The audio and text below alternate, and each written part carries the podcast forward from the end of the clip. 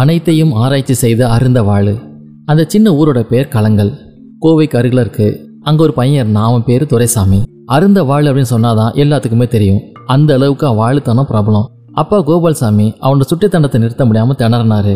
ஓனா உடும்பு அப்படின்னு கண்ணில் பட்டதை பிடிச்சிட்டு வந்து உள்ள எப்படி இருக்குன்னு அறுத்து பார்ப்பானா ஒரு செடியை தலையெல்லாம் நட்டா என்ன ஆகும்? அப்படின்னு அஞ்சு வயசுல சிந்திக்க ஆரம்பிச்சப்ப லட்சுமி நாயக்கன் பாளையத்துல இருந்த அவங்க மாமா வீட்டுக்கு படிப்புக்காக அனுப்பப்பட்டான். அவனுக்கு பள்ளிக்கூடம் அப்படிங்கிற ஒரு சிற மாதிரி இருந்துச்சு. ஒரு இடத்துல உட்கார்றது ரொம்ப வெறுப்பாக இருந்துச்சு. வீட்டு பாடம் எழுதுறதுக்கு அவன் வீட்டில் இருந்தால் தானே? அவன் வீட்டில் தங்குறதே கிடையாது.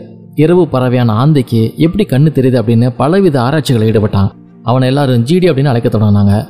ஆராய்ச்சின்னு சொல்லி சுடுகாட்டுக்கு தைரியமாக போவான். ஒரு நாள் வீட்டு பாடம் எழுதாம ஆசிரியரோட ஏற்பட்ட விவாதத்தில் பாதி வகுப்பில் ஜிடி வெளியேறினான். அன்னைக்கு ஒரு ஆங்கிலேயர் மோட்டார் பைக்கில் போகிறத பார்த்து அவருக்கு பின்னாலேயே ஓடினான். நில அளவே அலுவலர் அப்படின்னு சொல்ல போற சர்வேயரான அந்த வெள்ளைக்காரத்துறையிட்ட போய் அந்த மோட்டார் பைக்கை ஓட்டி பார்க்க கேட்டான். அந்த ஆயிரத்தி தொள்ளாயிரத்தி ஒம்போதில் உலகத்திலேயே மொத்தமே இருபத்தஞ்சு மோட்டர் பைக் தான் இருந்திருக்கும். இதோட விலையை கொடுத்த அந்த மோட்டர் பைக் உனக்கு நான் தரேன். ஆனா உன்கிட்ட சுயமா சம்பாதிச்ச பணம் இருக்கா அப்படின்னு அவர் கேட்டாரு. இருந்தாலும் அந்த சின்ன பையனோட ஆர்வத்தை பார்த்து அவனை பாராட்டினாரு. வீடு திரும்பின சிறுவன் ஜிடி உடனே செயல் இறங்கினான். மோட்டார் செயல்பாடுகளில் முழு ஈடுபாடு கொண்டான். தினமும் அந்த துறையோட வீட்டுக்கு அலுவலகத்துக்கு போவான். ஒரு வாரத்தில் அந்த பைக்கை அக்கு வேற ஆணி வேற பிரித்து போட்டு பிறகு திரும்ப முழுமையாக மாட்டினான். அப்போ அவனுக்கு வயசு பன்னெண்டு தான். இது மட்டும் இல்லாம வீட்டுக்கு தெரியாம விடுதிகள்லயும் ஹோட்டல்களையும் வேலை பார்த்தான் அவன். மூணு வருஷங்கள்ல நானூறு ரூபாய் சேர்த்து அந்த வெள்ளத்துறைக்கு முன்னால போய் நின்று உங்க பைக் என்ன வேலை? அப்படின்னு கேட்டப்ப அவரால் நம்பவே முடியல.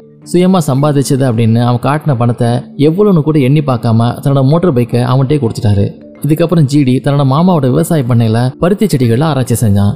மேட்ல இருந்து பள்ளத்தை நோக்கி விதைச்சா புகையிலை தோட்டம் சிறப்பு பலன் தரும் அப்படிங்கிறது உட்பட பலருக்கு வேளாண் குறிப்புகளையும் கொடுத்தான். வேப்பெண்ணெய் தயாரிப்புல புதிய உத்தியை பத்தி பார்க் டேவிஸ் அப்படிங்கிற மருந்து கம்பெனிக்கு ஆய்வு ஒண்ணு கொடுத்தப்ப அவனுக்கு வயசு பதினாறு. காய்கனி தோட்டம் அமைக்கிறது உயர் ரக வாழை ஒட்டு மாங்கனி அப்படின்னு தாவரவியல் அவனது ஆலோசனை கேட்க தூரத்து ஊர்கள்ல இருந்து யார் யாரோ வரதை பார்த்து அப்பாவும் மாமாவும் அசந்து போனாங்க. விவசாயம் சைக்கிள் பேனாக்கள் வரை எந்த கருவி பழுதானாலும் ஜிடியை தேடி வந்தாங்க.